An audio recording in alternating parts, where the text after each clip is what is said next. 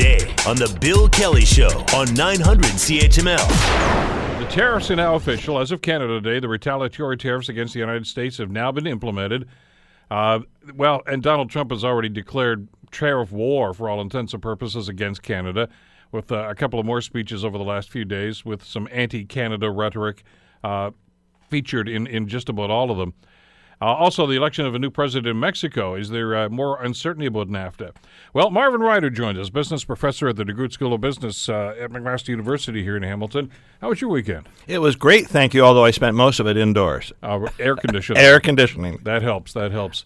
Uh, things are getting pretty hot uh, with the NAFTA negotiations. Yep. Donald Trump suggesting that he's not going to sign any NAFTA deal this year now. Uh, I kind of get the impression that uh, that he's declared that you know this anti-Canada thing's kind of working for my base. I, th- I, think I'm going to keep this along, and and uh, and frankly, on the other side of the border, Marvin, I mean. Justin Trudeau seems to have the same idea that you know what I'm getting a bit of a push here for my anti-Trump stuff, so we're not in any hurry to cut a deal here either. Well, it may also reflect the reality. So let, us start with the story you alluded to in the lead up to this. Uh, on the weekend, uh, Mexico elected a new president.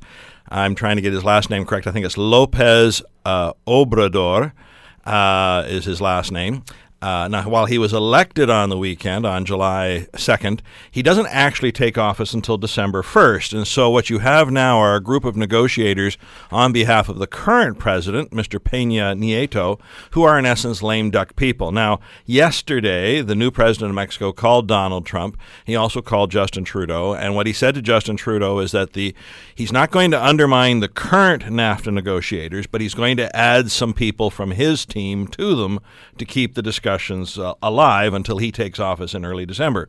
Now, what does all that mean? You pointed out that Donald Trump doesn't seem to be in a rush to sign anything. Uh, in fact, it doesn't it doesn't really make a difference whether he wants to sign it. The first person who has to see it is the the House and the Senate, and they're now lame ducks as well with the uh, pending election coming. So even if we could get a deal done, and we might be able to, we might be able to get a NAFTA deal negotiated by let's say end of September.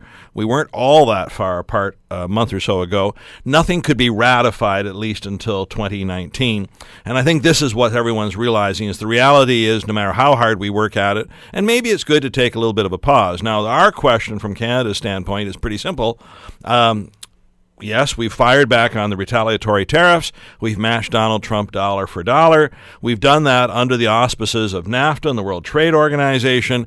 So we're not out of bounds at all. We're following protocols that are established internationally. Is that enough? And and uh, I think the question in the room, the elephant in the room, so to speak, is whether Donald Trump's going to retaliate even further. As you know, he has mused, mused about increasing the tariffs to include the auto sector. And that's where the gloves really come off. Uh, a 25% tariff or a 20% tariff on auto parts, on, on finished automobiles, what have you, would be massively disruptive to the Ontario economy, but also to the American economy. It, would be almost like in the, in the nuclear stories you used to see in movies that if one side pushes the button, the other one has to push the button, even if it means annihilation of each other, because you can't let one side win. Reminds me of the, the movie Failsafe. Yeah, exactly. I, I don't I don't think we're quite in that ballpark, but really the ball is back now in Mr. Trump's court, and whether he is going to uh, do a second round or just live with it. He his reaction to the Canadian tariffs, counter tariffs was, you know, testy to say the least, but didn't necessarily say that automatically there'd be a second round. I suppose that's because he's a little more busy at the moment dealing with China. The Bill Kelly Show, weekdays from 9 to noon on 900 CHML.